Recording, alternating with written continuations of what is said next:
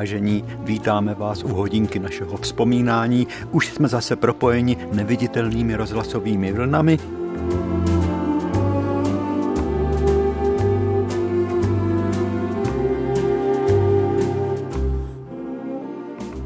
Vítáme taky naše krajany, kteří nás poslouchají na internetu vlastně kolem celé planety Země. Od Austrálie až po Kanadu. Viď, Šaninko? Jo.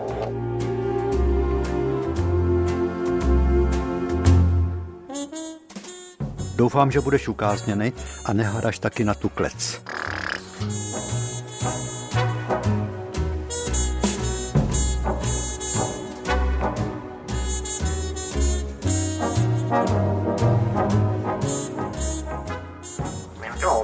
Třeba kdyby si pronesla takový nějaký závažný politický projev, ale na to moc už nemáme náhladu, že jo?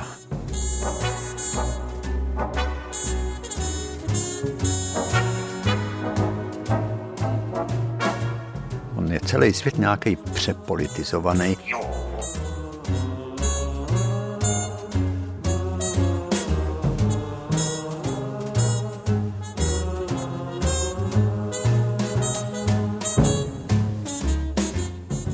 co ten ptáček asi myslí. Ona dokáže udělat tak smutný oko, že bych jí dal hned pětník. A jindy se zase na tom boku zrcadlí taková veliká ptačí radost. Já jsem opice. Takže čas letí jako splašený. Odměřuje každému stejně. Proti věku není léku, jak říkala babička, Viď, Žaninko. Já se máš. Začínají dlouhý, dlouhý tmy.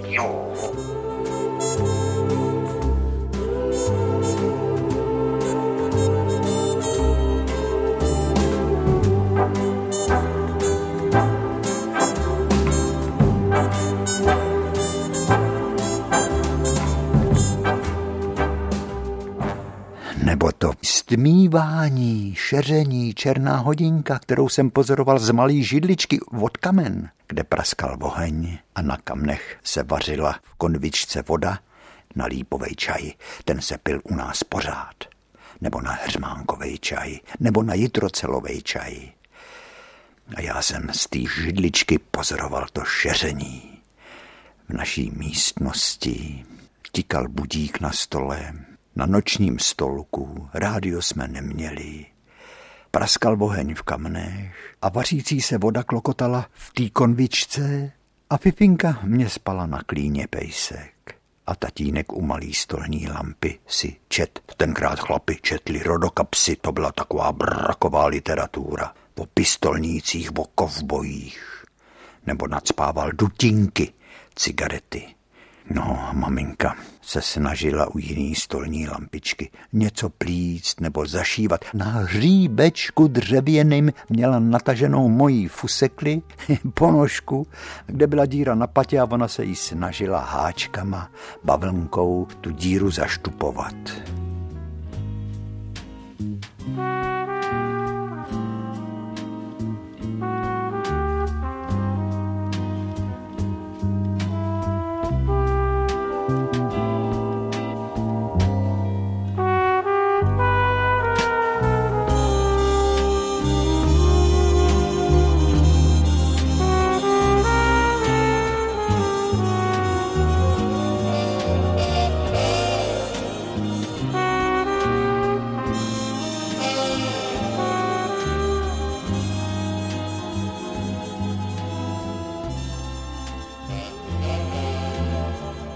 Děti jsme se i na ty dlouhý tmy těšili. Burgán. Víte, co to je burgán? Krmná řepa, to se strouhala do krmení. Hm, babička uměla dělat z burgánu, nebo to bylo z cukrový řepy, teď už nevím, řepánky. Takový certle, tak se to peklo na plátech kamen. Burgán, to jsme ufikli tu čepici, která končí nahoře těma listama, jenom jsme ji uřízli, ale schovali.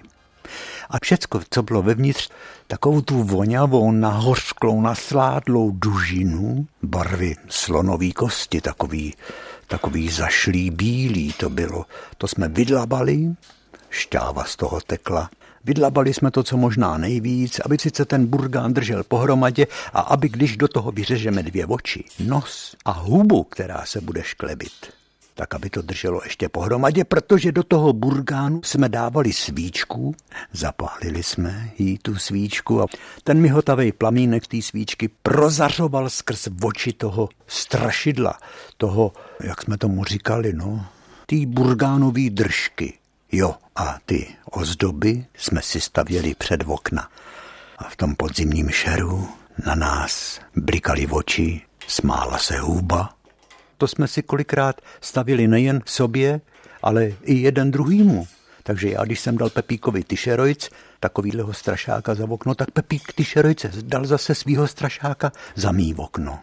Před každým oknem skoro světýlkovali jakoby pohádkový hlavy, burgánoví strašáci.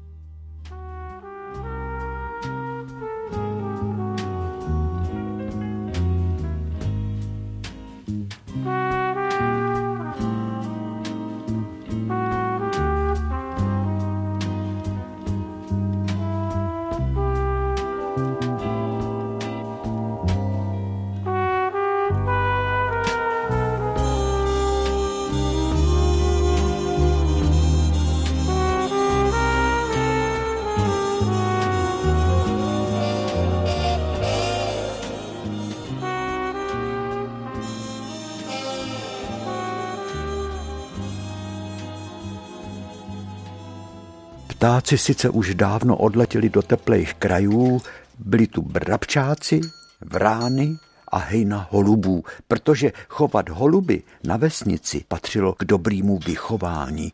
My jsme poznali bubláky, kotrláky, poštovní holuby nebo takzvaný plívy, to se říkalo holubům, který byli všelijak jako křížený a nebyli to ani kotrláci, ani pošťáci. Milda Pánek, ten měl holubník veliký a to byl mistr, chovatel holubů. A velký lidi, na rozdíl od nás, často chodili s hlavama sehnutejma k zemi. Ať to byli chlapi, kteří chodili do hospody na pivo a zahrát si karty, nebo ženský, kteří chodili po nákupech, k pekaři, do konzumu, k řezníkovi.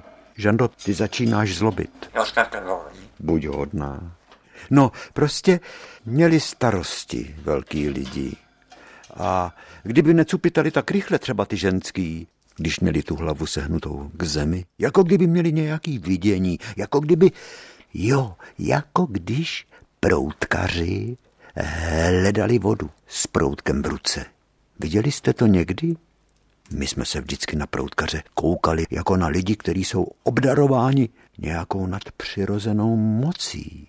Ten proutkař šel, kolikrát měl přivřený oči, chodil po dvorku křížem krážem, po zahrádce křížem krážem, před domem, za domem, vedle domu, po cestě a říkal, tady je voda devět metrů hluboko, ale ten hlavní pramen je ještě o tři metry hloubš. Kdybyste tady na tom místě chtěli dělat studnu, tak můžete kopat jenom do 6 metrů a pak budete muset střílet, protože tam dole je skála. Ženský koukali, poslouchali a chlapi se tak jako divně ušklebovali a když ten proutkař odešel, tak chlapi naštvaně odcházeli do hospody, byli uražený, neměli takovou nadpřirozenou moc, jako měl ten proutkař a viděli svý ženský, jak jsou do toho proutkaře všechny blázen. Ty proutkaře ty ženský hltali.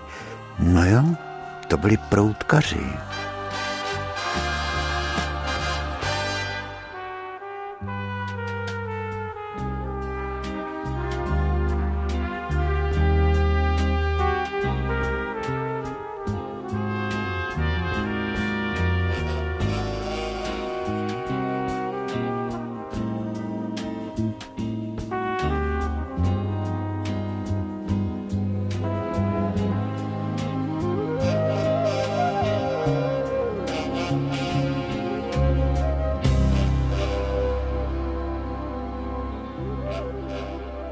Průvan to je prevít, to si chytla cukluft. Tak přijď, já tě namasíruju, říkala babička. Přišla každá sousedka. Hekala pak, když jí babička masírovala, protože babička měla ruce jak struhadla. od té vší dřiny. Hold mám ruce samej mozol, aspoň tě ty ramena zrudnou a co bolí, to sílí, říkávala babička. Po namožených místech roztírala sádlo, někdy i francovku, a aby se babičce odvděčila, tak vyprávěla, co jazyk přines. Jako když se pustí rádio, to vypadalo. Tak vyprávěly naše sousedky. Vyprávěla o tom, jak děti její jedí jako celý zájezd. Tolik knedlíků, vomáček, hrnce a že neví, co dřív vařit. Oni nechtí křenovou vomáčku, ale po rajsky se můžou utlouct, nebo ztracený vejce v koprový vomáčce taky jim nejedou ale šunkofleky, pod těch by se mohli utlouct. Peču každý týden deset bochníků chleba a oni si ho opejkají na tálech kamen, mažou sádlem a česnekem. Táta potom, když přijde z práce, říká, v tom smradu nemůžu bejt a odejde do hospody. Jdu mezi lidi, říká. Ty zase kandiduješ, mu říkám. Tenkrát ženský říkali chlapům, který žvanili, nekandiduj.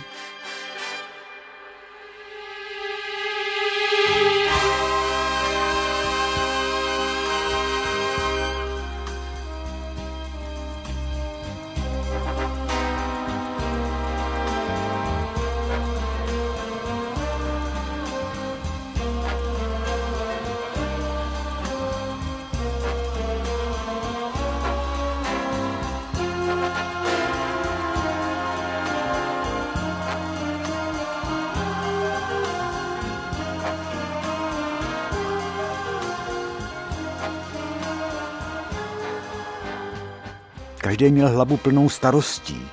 Proč se třeba včera zrovna srazilo mlíko, proč ta kropenatá slepice nenese, a co udělat s krtkem, s tím prvítem, který reje na zahrádce jako v loni a v loni jsem dala do těch děr lahve. A ten vítr, když foukal, v každém hrdle té lahve hůčel.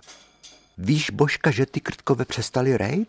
A mě ani ty flašky nepomohly. Tak jsem tam dala takový bábrlata, takový klacíky a bábrlata, aby chrastili. A ono s krtkama si člověk neporadí. Jak je někde krtek, tak to je nejlepší ho vyrejt a vyhodit ven na louku, ať tam si reje. Když oni jsou takový hezký, chlupatý. No jo, ale jsou to potvory. Kolikrát mě podryli cerel, že jsem z toho cerele nic neměla. A mrkev taky, říká paní Fraňková. Neřád. Taky vám teče z pumpy rezavá voda? Nám ne, říkala paní Fraňková, nám neteče rezatá voda.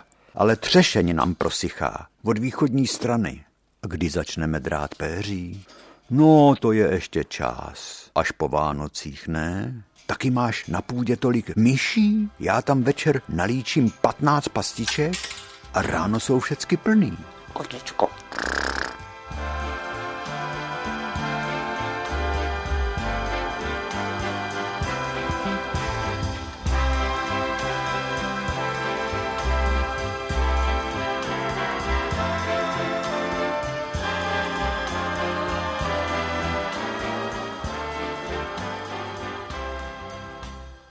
Ještě, že jsem zateplila ty okna, když jsem je mila, říkala paní Fraňková. Já, Mařenko, vždycky hledám ty polštářky. A vždycky si říkám, náno, pitomá, máš přece na ně místo, ne? Pod vokinkama na půdě.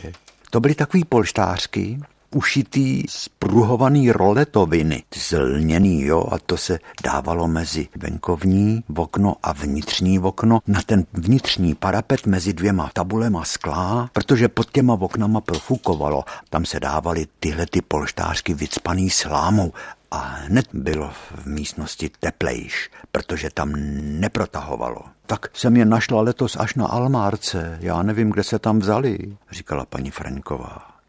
Včera jsem ve sklepě šla a podívala se do sudu, kde je naložený zelí. Šťávy je tam dost na tom zelí. Deska s tím žulovým kamenem je skoro celá potopená v láku. Na zejtřek si uděláme zelňačku a protože se mě srazilo to mlíko, tak z toho udělám tvaroh a teď se těm ženským začaly zbíhat sliny. Upeču dolečky a buď je udělám z jabkový marmelády, nebo ze švestkový marmelády a posypuje tím tvarohem. To já udělám taky. To má můj fanouš taky rád.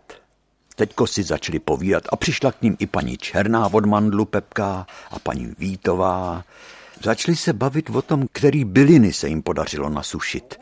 Já mám dost nasušenýho heřmánku, jitrocelel, lípovej květ, bezinky, ty jsou moc dobrý. A dokonce říkala babička a chválila mě, protože jsem tyhle ty řeči hrozně rád poslouchal. My jsme s Jiříkem chodili na kmín na louku. Letos ho bylo hodně. My jsme s babičkou začali přinášet domů nevelký kytice voňavýho kmínu. A babička ty kytičky věšela pod střechu, aby se ještě dosušily a pak na stole je rukama mnula. Ona odfukovala zbytečky takových těch šlupiček od zrn kmínu a ty zrníčka kmínu dávala buď do lahviček nebo do plátěného pitlíku. Buď hodná.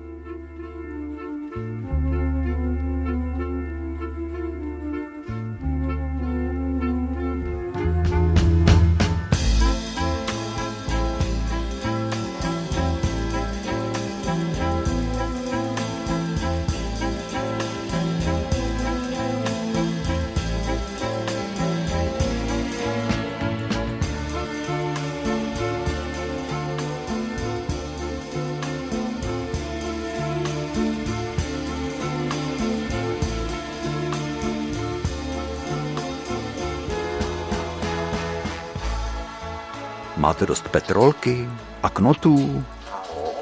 My máme petrolku ještě předválečnou a knoty taky. Milátko. Milátka tady není, počkej chvilku, až to dovyprávím. Já tak nerada čistím cylindry do petrolejek, on praskne hned ten prevít. A my jich už máme tak málo, taky jsou předváleční. To musíš být opatrná. Já to dělám tak, že zmuchlám noviny a ty zmuchlané noviny natočím na kvrdlačku, strčím to do toho cylindru a ty saze, které jsou zevnitř, No to já dělám taky tak. Přesto mě při tom nejopatrnějším čištění ten prevít cylindr praskne a já se vždycky tak naštvu. No a oni se ty cylindry tak blbě schání. Představte si, ženský, že ten pobydlový hrnec zděrovaný, jak jsem letos na jaře v něm měla kuřata, byli u komína. Tam jim bylo teploučko, oni můžou skrz ten hrnec hezky dejchat, já je přikryju ze zhoda útěrkou a ten hrnec tak pípá na těch kamnech a každý, kdo tam přišel, tak si říkal, co pak vám to tady pípá, teta? Žando, nekecej mi do toho, co pak vám to tady teta pípá? To jsou kuřátka, říkám. Ten hrnec prask, tak ho musím nechat zadrátovat, až přijde dráteník. Jo, dráteník. To byla postava, tu jsem měl tak rád. Žando, jdeš ven, začínáš si moc dovolovat a pojedeš do přecíně. Zlobíš, víš, co si udělala včera? Nevím, jestli my jsme zapomněli zavřít klec, nebo ona si ji sama otevřela. Já najednou přijdu do ateliéru, byl už večer a klec prázdná. Já si říkám, třeba bude schovaná za nějakýma úzlema nebo za nějakým kastrolem. Ne. A teď jsem si uvědomil, že kdyby ten ptáček tady někam jako někde zapad třeba za obrazy nebo nedej bože za skříň, voláme zoufale s Miladou Žaninko, pojď sem, pískni. Nic. Pět minut hledáme, zoufale obracím obrazy. Do knihovny se koukám. Vidím, že nahoře na skříni, kde jsem měl všelijaký vystřílený růže z pavlíkovských poutí a starý klobouky z karnevalů, všecko je to sporážený, jak do toho ten pták narazil tak je tam takovej binec a čas letí a v ateliéru ticho a klec prázdná a najednou se ozvalo ha, ha, ha, ha. Podívej, kde sedí, říká Milada. Milátko. Až nahoře na těch mřížích u stropu. Ty vopice jedna, víš, kolik si nám nahnala strachu? Museli jsme přines štafle a až nahoru ke stropu Žanda seděla na tyči od záclon. Tak jsme jí sundali a jak byla ráda. To jsou radosti s papouškem.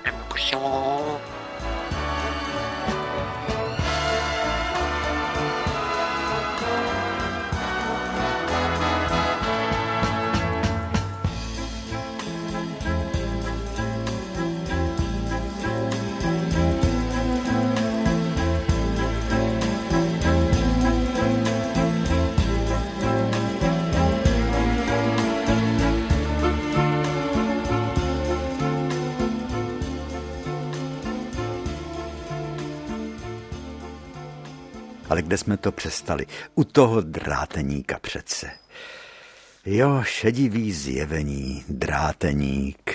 schrbenej, vysušenej, bezbarvej, opotřebovaný človíček s propadlými tvářemi, s vystouplým nosem, s téměř bezzubými ústy, s vystouplou bradou, která je tak typická pro někoho, kdo už ztratil zuby, se zapadlejma, šedivejma očima, kolem krku hadr, na hlavě šedivej klobouk plnej děr, od salmiaku, od horkýho cínu, byl ze všetat ze sousední vesnice. Tam skromně bydlel, početnou rodinu prej měl a babička mu nejenom zaplatila, ale vždycky mu dávala něco. Tady máte něco teplého do žaludku a dávala mu třeba polívku a on řekl zaplať pámbu po každý, za každý to jídlo. A na zádech nosil krosnu dřevěnou, taky opotřebovanou, jako byl celý von proděravěnou od záseku nožů a dlát a na té krosně měl všecko, i stoličku, na kterou si sedával, kolodrátů, Šuplátka tam měl, v tom měl cín a pilníčky a kladívečko a nejtky. Vždycky volal drátovat, letovat, drátovat, letovat.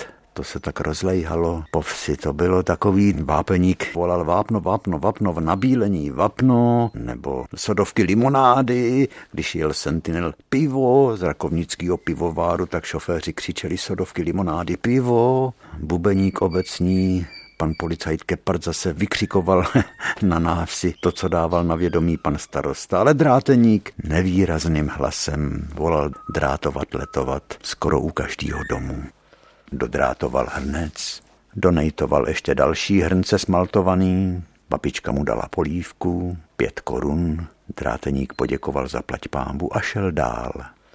Uklidil si všecko to, co měl, si nandal zase do těch šuplátek ty svý krosny, z toho vyschlýho dřeva, ta byla lehoučká a ta židlička byla malinká. Celá ta postava toho dráteníka s tím jeho světem na zádech, taková pohádková bytost.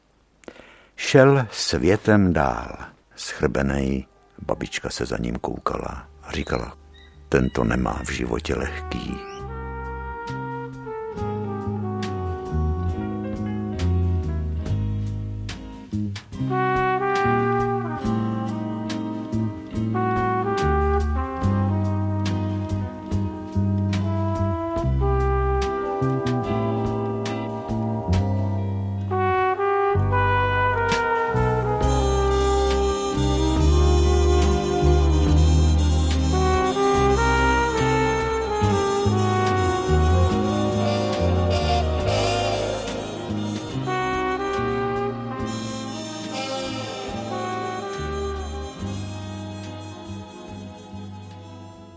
Krosna byla dílnička, kterou nosil na popruhách, na ramenouch, jak se říkalo u nás na Rakovnicku. Nosil celou tu svoji živnost. Když nejtoval hrnec, to jsem se tak rád koukal, jak tu dírku malinkou. To byly smaltovaný hrnce, který obyčejně kde dno přechází ve stěnu v tom zlomu. Stačilo, aby jednou upustila hospodyně hrnec na dlaždičky a už ten smalt začal s takovým jemným praskáním odprejskávat a tam se vždycky udělala začas dírka. A on tu dírku musel plníčkem udělat ještě větší, aby do ní mohl zasadit nejtek hliníkovej, aluminiovej z jedné strany hlavičku a z druhé strany hlavičku. A mezi ty dvě placičky těch nejtků vždycky dával kousek chleba potom to sklepával. Nějaký čas vám to matko vydrží, to víte, když tak přijdu a zanejtuju zas. Babička mu dávala ne zanejtovat, ale zadrátovat hrneček, ten na ty povidla, který jí prask. A to byl hrnek starý, který měli s dědou už 20 let nebo i díl. Ještě snad po svý mamince ho měla, tak to mohl být hrnec klidně z roku 1890 a on prask pan dráteník ten hrnec zadrátoval, protože hliněný prasklý hrnce se nejtovat nedali. Ale jak on splejtal tu síťku z toho drátu kolem toho hrnce, to bylo podíváníčko, panečku, ty jeho prsty, mozolnatý, poškrábaný, zhojený jizvy, tam na nich byly všelijaký prostě ruce dráteníka, Taky jsem chtěl být dráteníkem, protože ten dráteník něco vytváří. Když oplejtá ten nakřáplej hliněný hrnec, sítí vytváří takový čtverečky z drátů. To jsme vlastně měli zmáklí jako děti, protože jsme přeci jenom byli z kraje, kde kolem vesnice byly chmelnice.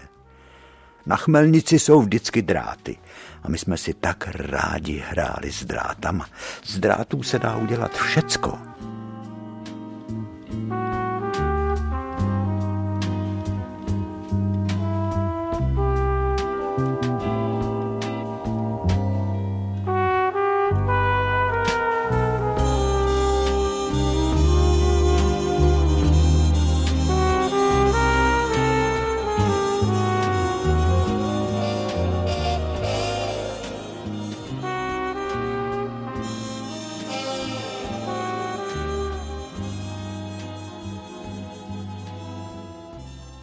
Jednou se mi stala taková věc právě s takovým zadrátovaným hrncem. Děti jsou pitomí, jak říkají, seš blbej, jak daleko vidíš. To se často říkalo dětem, když neposlouchali a zlobili a vymýšleli si a ještě si zahrávali ze zdravím. To bylo nejhorší, co mohli děti udělat maminkám. Já jsem jednou takhle, to jsme bruslili a hráli jsme na šlajvkách, no, šlajvky brusle, na klíčku a hokejky jsme si museli dělat sami, jenom z vohnutých klacků.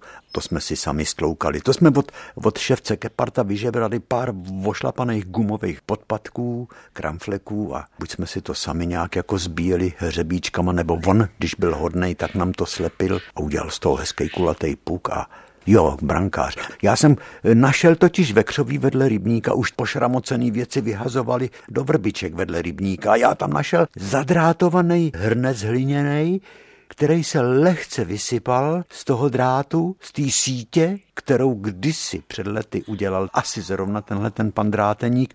A já, jak jsem viděl, když se hrál na tom samém rybníku hokej, tak jsem viděl, jak brankář má přes tvář, přes hlavu nasazenou takovou mříž ze silných drátů, tak jsem si říkal, no to si nasadím na hlavu a překvapím kluky a já budu chytat.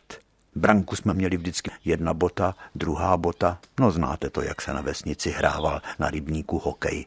Tak jsem si nasadil to pletení, potom hrnci zadrátovaným. Když jsem to nasazoval, tak to ještě šlo ale ono mě to začalo nějak řezat do nosu a i mě to trošku škráblo do rtu a já jsem to chtěl sundat a ono to nešlo. Tak kluci museli pomáhat vůbec tu opičárnu drátěnou rezatou. Říkali, ty jsi se zbláznil, víš, jak to musí být jedovatý, je to takhle rezatý a už si se škrábnul na tváři, teďko nemůžeme z toho dostat ven ani tvoje uši. No trvalo to takovou dobu a já jsem byl tak rád, že to odneslo jenom škrábanec na čele, na tváři a na tom rtu a trošku poškrábaný nos a jedno ucho. Takový nesmysl uděláš a mamince jsem to radši ani doma neřekl, že jsem si na hlavu nasadil takovýhle zrzatěný dráty.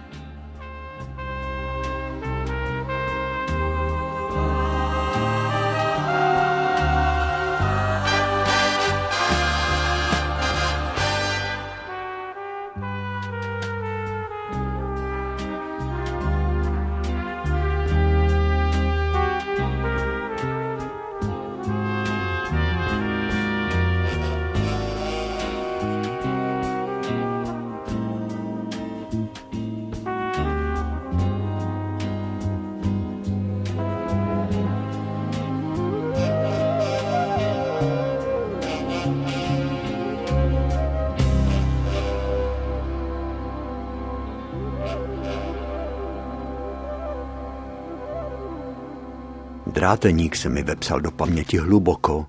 Ještě i teď bych to šedivý zjevení mohl nakreslit.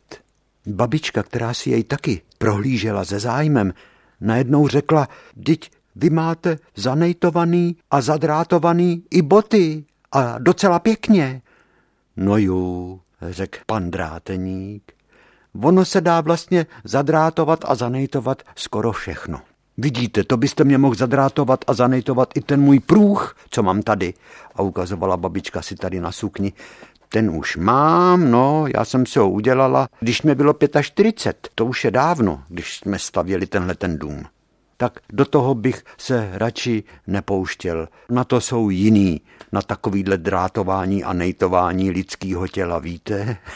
no jo, já vím, já se směju, říkala babička.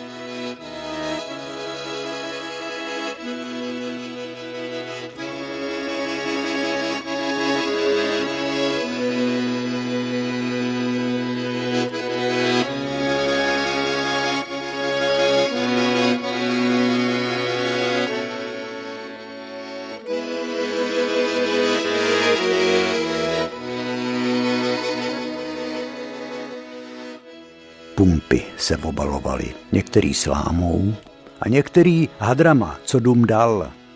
To byly někdy takový figuríny, který se výjímali na dvorech.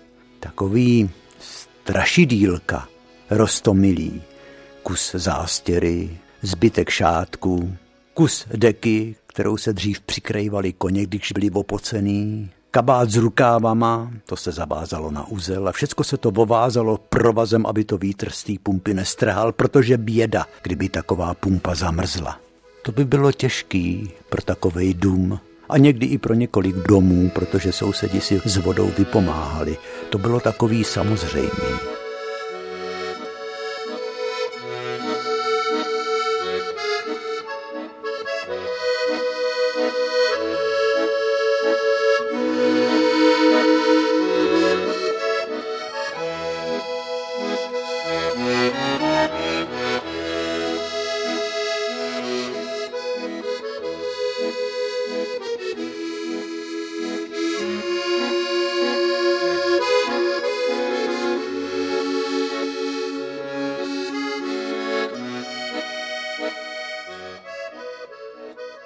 Jsme začali to naše vyprávění vzpomínkou na to, jak dřív chodili lidi světem a měli hlavu sklopenou k zemi, jako kdyby měli nějaký vidění. A oni chodí s tou hlavou sklopenou k zemi i teď. Možná, že i teď máme všichni nějaký vidění. A taky přiznejme si, že máme ty hlavy sklopený proto, že už jsme v letech a musíme se dobře koukat na to, kam šlápnem protože vyvrknout si kotník, to už není to, jako to bývalo.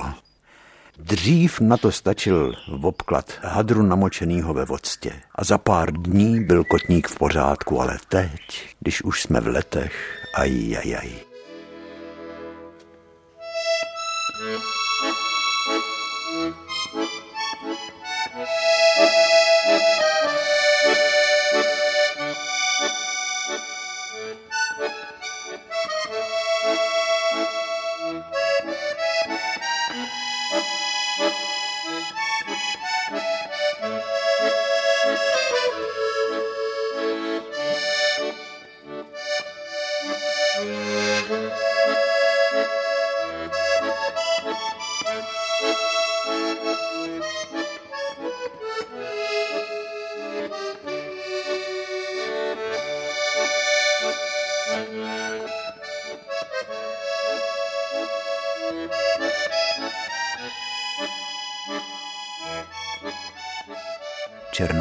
Hodinka se držívala, jak to dlouho šlo. Děda bafal fajfku, kterou si připaloval, když mu zhasla třískama, který mu naštípávala babička. A ty třísky si zapaloval skrz dírkovaný dvířka kamen. Černou hodinku jsem měl tak rád, protože hodiny slabě tikaly na zdi s velkýma závažíma. Oheň v kamnech praskal, tu a tam ještě poslední povoz jel z pole podkovy po silnici cvakali, někdy zaštěkal pes. Byl slyšet vzdáleně hlasy posledních lidí, kteří šli z polí domů, i hlasy babičky, jak pořádala všecko. Slepice, vy potvory, ráno zase budete řvát a kokrát, abych vám zase dávala zrní. Babička přicupitala domů a muselo se rožnout, potočit vypínačem. V tu ránu kouzlo černý hodinky bylo pryč čtyřicítka žárovka v porculánovém lustru nad stolem se závažím, od kterého vysela mucholapka poslední zbytek léta. Dětku, taky by si tu mucholapku mohl už vyhodit a spálit, ne? A v tu dobu lidi jsou už takový usebranější, takový jsou pokornější a klidnější. Mají za sebou dlouhý plahočení a jsou šťastní, že je všecko hotový, že jsou sena dobrý, sklizený, obilí taky, brambory jak by smet a tak se teď všecko připravuje na poklidnej zimní čas. Začíná doba tichých, klidných domácích prací.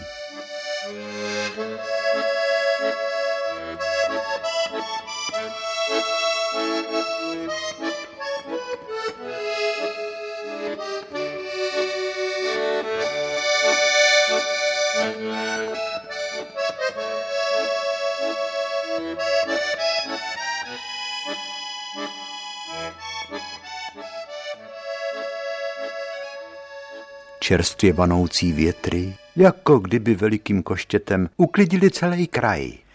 Ty větry zavály spadaný listí ze stromů do každého dolíku v polních cestách i do závětří keřů a domů. A často se svět zahalil do mlžného oparu, ve kterým zmizely pohledy do dálek a domy se proměnily ve veliký šedý kulisy a stromořadí v sadech v zachmuřený, přihlblí bytosti a raní mrazy zasklily louže a naše dětský oči se nemohly odtrhnout od přeludný krásy namalovaný ve stříbřitě šedých tónech. A když potom skrz mlhu prorazilo slunce, tak kolem poledne se ta stříbřitá, skleněná vznešenost vrátila zpátky do původní podoby blátivých louží Nejkrásnější byla mrznoucí mlha, kterou severák vrstvil na bodlácích, smeklicích, na stéblech trav a celý svět se najednou proměnil v jednu nádhernou velikou divadelní scénu, která by se tak bývala byla hodila pro Andersenovy pohádky o zimní královně.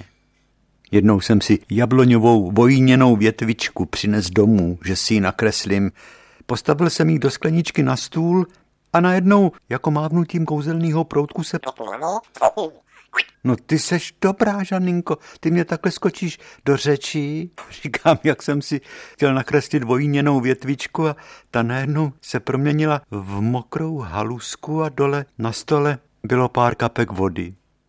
Tenkrát cestou do školy potkat zamrzlou malou louži bylo dokonce skoro takový neštěstí, protože pro zkoumávání krás zabralo čas.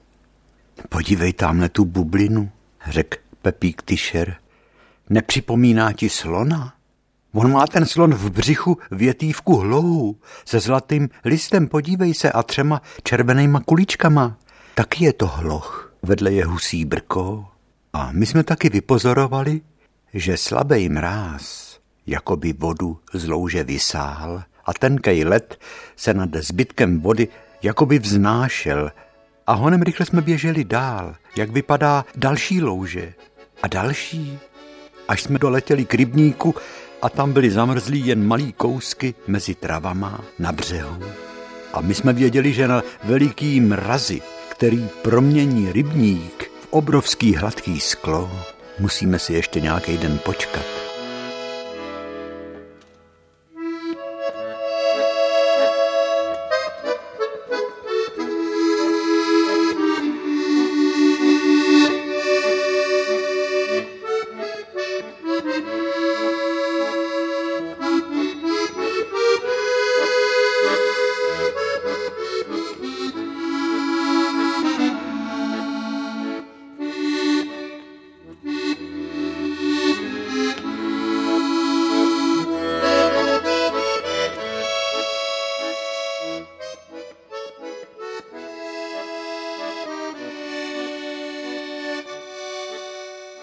Nevím, co to v těch dětech je, jak vidí kousek ledu ty první zamrzlý louže, oni hned rošlapou. Pan Vosika říkal, no tak podívej se, mámo, on má pěkný nový boty a šlape v nich ve vodě. Dnes ty haranti mají všecko a neváží si ničehož nic. To mi tenkrát. No, hold byla bída. A dnes ty dnešní děti nejradši si vozí zadek v autobusu, anebo takhle blbnou. Musí se jít příkladem vstříc, říkával pan Hejkal. Drobnej, sporej, šlachovitej, vždycky měl takový milej úsměv. Očíčka mu zářily. Hrál krásně na chromatickou harmoniku a to u okna, aby se ta jeho hra nesla po celý návsi. A právě ten příklad, kterým šel vstříc, nám vykládal jako důkaz toho, jak tenkrát byli lidi bytý, protože museli chodit, když byl někdo zaměstnaný v Rakovníku, tak to bylo 6 kilometrů do Rakovníka, 6 kilometrů z Rakovníka a pěšky. A nebo na kole. Tak byli trénovaný. A to, že byl trénovaný pan Hejkal, to se mu náramně hodilo. Ono to bylo k večeru, vyprávěl nám vždycky pan Hejkal. A mýmu Jaroušovi hoří tváře a dusí se. Dávej mu studený obklady, matko, nebo nám to dítě schoří. Ale oni ty obklady nepomáhají. A telefon je až na poště. A pošta až uprostřed vsi. A už je stejně zavřená. A než se dobouchám na pošmistra, a určitě pošmistr Ráža bude na Mariáši, a než se ho dočkám, až přijde z hospody, ten Jaroušek třeba umře. Musím sám do města k doktorovi. Po silnici je to daleko, ale když to vemu pěšinama, kolem Slavíkovej chat, tak jsem v Rakovníku hned, už běžím a vítr fičí, ale já vím, že to je otázka života nebo smrti, jestli mý dítě přežije. Nejtěžší to bylo lesem po lesní cestě. Ona tam byla tma a lesáci tam poráželi stromy. Asi pětkrát jsem upad a vždycky jsem vstal a utíkal dál až už vidím v dálce první domy rakovníka, až už jsem v ulici, kde bydlí pan doktor Weidenhofer a zazvoním na doktora. Pan doktor stojí ve dveřích a říká, kdo vás tak zřídil, otče? Vždyť jste samá krev? On Jarouš, on se horečkou dusí. Počkejte, musím vám ty rány aspoň kystičníkem honem vytřít. A jedem. Jak dlouho jste běžel z Pavlíkova? 26 minut, pane doktor. Člověče, vy jste udělal snad rekord.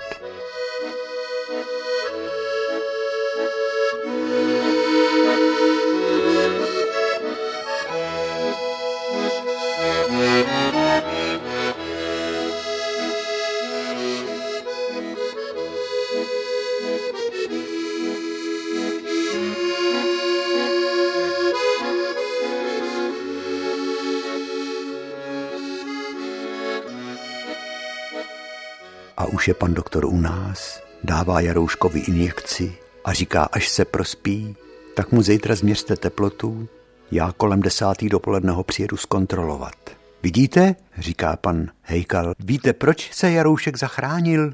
Protože jsem tenkrát byl trénovaný. Každý den jsem ušel nejmíň 15 kilometrů. My jsme byli úplně zaražení protože pan Hejkal to tak prožíval, i když nám to říkal nejmín čtyřikrát ročně. Tenkrát to tak bylo. Ty jsi Jirkovských, viď? A chodíš do houslí. Tak děti, cvičte, hrajte podle maláta, učte se, ať to někam dotáhnete. To jsme tenkrát slýchali denně. Ať to někam dotáhnete. Tvář pana Hejkala vidím dodnes. Byla to tvář, jak je tesali do mramoru tvář řeckých filozofů, holá hlava, moudrý oči, filozofové zvlášť ti, kteří mají rádi hudbu. Svíčka pana Hejkala hořela, hořela zářivým plamenem a najednou zhasla. Když se to takhle stane, tak lidi jenom pokejvají hlavama a řeknou, jak pěkně žil, tak pěkně umřel. Ale neumřel, pan Hejkal je tu celý tý svý zářivý kráse pořád.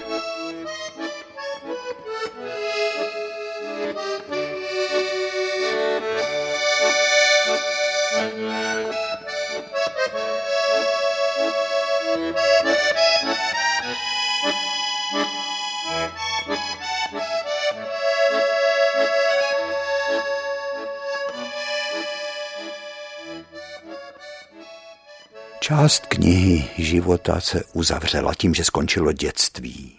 Nebudou už černý hodinky, při nichž se téměř posvátně mlčelo a metrový kybadlo hodin odměřovalo čas. Rádio tiše hrálo, stupnice na rádiu matně svítila přeludně krásnýma barvičkama, magický oko do zelena zářilo. No a z toho rádia zněla náladová hudba, a to všecko najednou mělo skončit. Už se nikdy nebude konat první pokárání mý paní učitelky první. Paní učitelka Stočesová v čepečku chodila, v takovým starodávným, jako jsme viděli v Kašparových ilustracích románu Božena Němcová. už mě nikdo poprvně nepochválí v obecné škole v Pavlíkově za kresbu na tabuli. No a s trajdáním s klukama kolem vsi je taky konec. I s maminčiným lipovým čajem. To jsou ta prostá dění, kterých se v nás uhnízdili jako kořeny.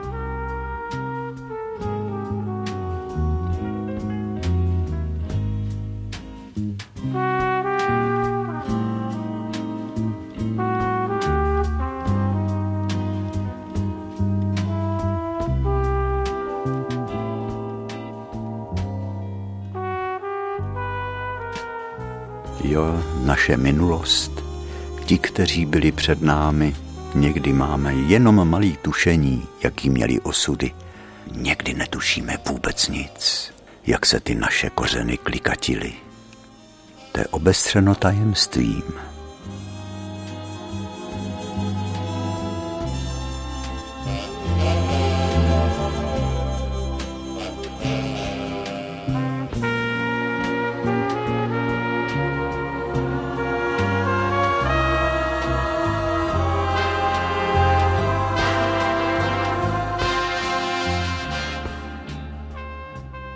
Musíte kreslit ostrou tuškou nabroušenou, ani moc měkkou, ani moc tvrdou, neutrální HB.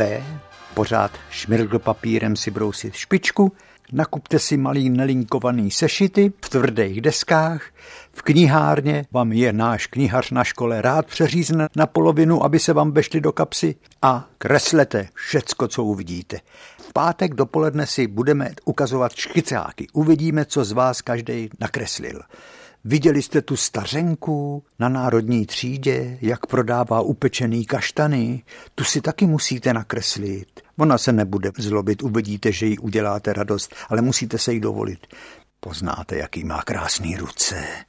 Ten svět, ten je plný.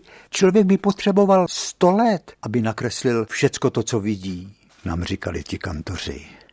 Nebo do příštího pátku chci, abyste mi nakreslili kukuřičný kras. No ne, abyste mi to ošidili, to já poznám, říkal nám pan profesor Vodrážka. Nebo parník na Vltavě, jeden krásnější než druhý. Vidíte, kukuřičný klas, parníky na Vltavě, Karlův most, ten můžete kreslit pořád. A ty sochy na něm, no jak říkám, to je nádhery kolem nás, že za sto životů byste to nemohli všecko nakreslit. Nebo železniční závory, no to je taky hezký. Nebo uhlíře sputnou na zádech. Nebo elektriku pražskou, tu typickou, s tou kladkou, jak sbírá ten elektrický proud z těch drátů ze zhora. A všecky šroubky nakreslit. Na tom si dejte záležet a já to poznám, jestli jste mě nějaký šroubek vynechali.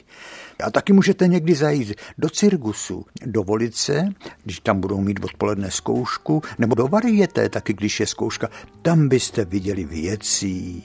A vyjeďte si za město na periférii, třeba nakreslete ty dřevěný chatrče, jak si je lidi udělali v těch zahrádkářských koloniích. Každá bouda je jiná, jak se říká, každý pes jiná ves, ale výtvarně je to zajímavý. A kdo je z vesnice, tak přes neděli mě nakreslí ševce, jak sedí u verpánku a jak spravuje botu. Nebo jestli někdo u vás ve vesnici plete košíky, tak mě nakreslete košíkáře. Sto životů byste potřebovali, abyste to, co vidíte, všecko nakreslili. A kantoři měli pravdu.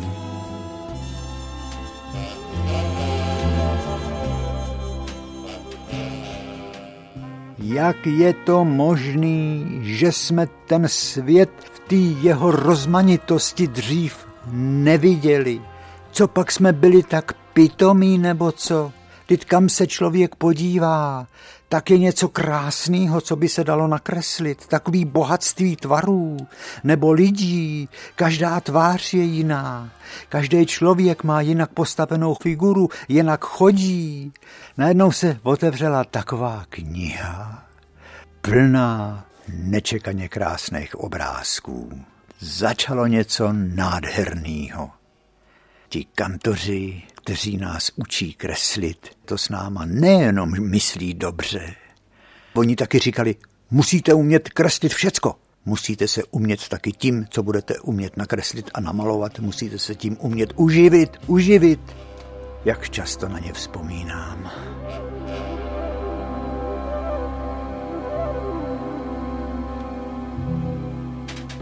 Tenkrát se žilo tak skromně. A dokázali jsme se radovat z maličkostí. Škoda, že ten svět tak zmizel nenávratně a škoda, že jsem se na tolik věcí nezeptal. Už jsem o tom jednou mluvil, neudělejte tu chybu, ptejte se.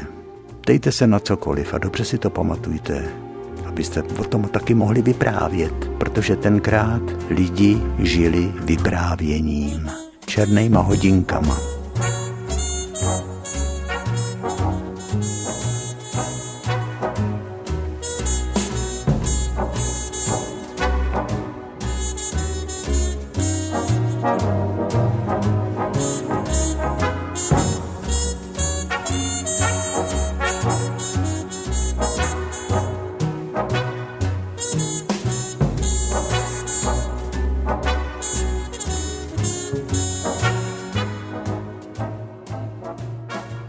My musíme končit.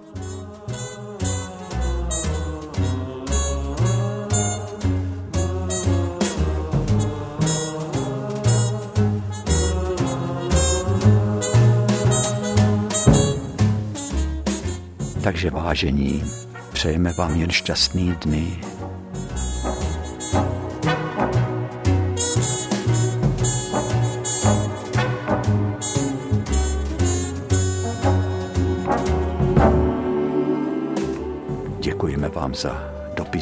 za maily. Opatrujte se, abychom se setkali u našeho pořadu příště. Papoušku, ty si nedáš pokoj. Co to je za výchovu tohleto? My jsme tě skazili, rozmazlili. Mamičku, a ahoj.